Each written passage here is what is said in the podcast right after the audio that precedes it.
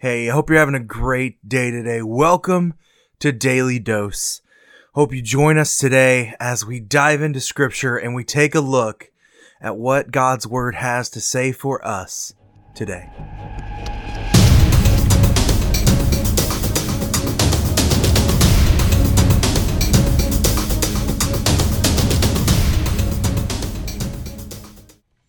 Hey, how are you doing today?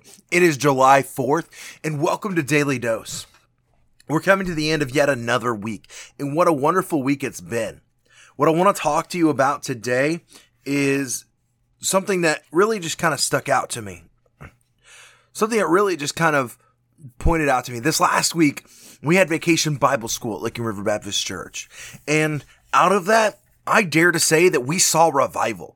We had 32 salvations and 12 rededications. Now, I know it's vacation Bible school. People get caught up in it, but I wanted to make sure, and I went out of my way to tell people if they weren't serious, if they weren't ready, if they didn't mean it, don't pray it. Don't do it. And we still had 32 salvations and 12 rededications.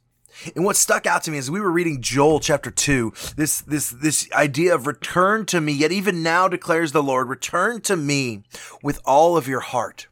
You see, we're told that this new generation is the most unchurched generation that has ever existed.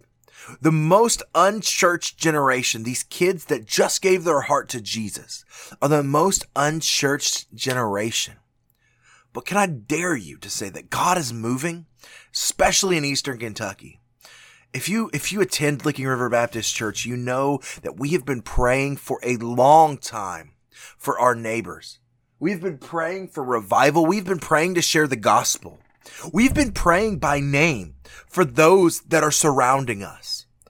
And what I dare to say is that we've been I've been praying that God you will bring Salyersville, you will bring our area back to you that we might begin to see revival coming out of Licking River Baptist Church. It's nothing about Licking River. It's nothing about me. Can I be honest? I don't even think I'm that good of a preacher.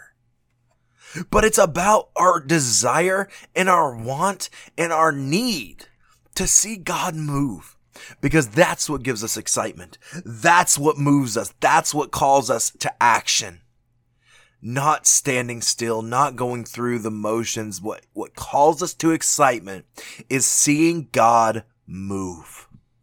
Yet even now, despite what everyone says about this new generation, even now, return to me with all your heart. That should be our desire. My prayer is that it doesn't end with vacation Bible school.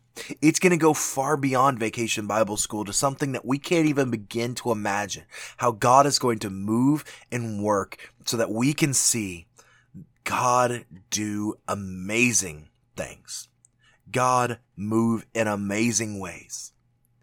Because I fully believe that we are on the cusp of revival and it's going to come out of small churches like us. It's not going to come from the next Billy Graham. It's going to come from churches just like ours who are waking up and realizing that we have been given a mission to our community to love the mess out of our community, just as Jesus did, to point them to the one who is the mess cleaner. And that's my that's my prayer. What what verses stuck out to you this week? What really worked in your life this week? Can I tell you today that God has a plan and a purpose for it. And what an amazing and wonderful life. I hope you have a great day and we'll see you tomorrow.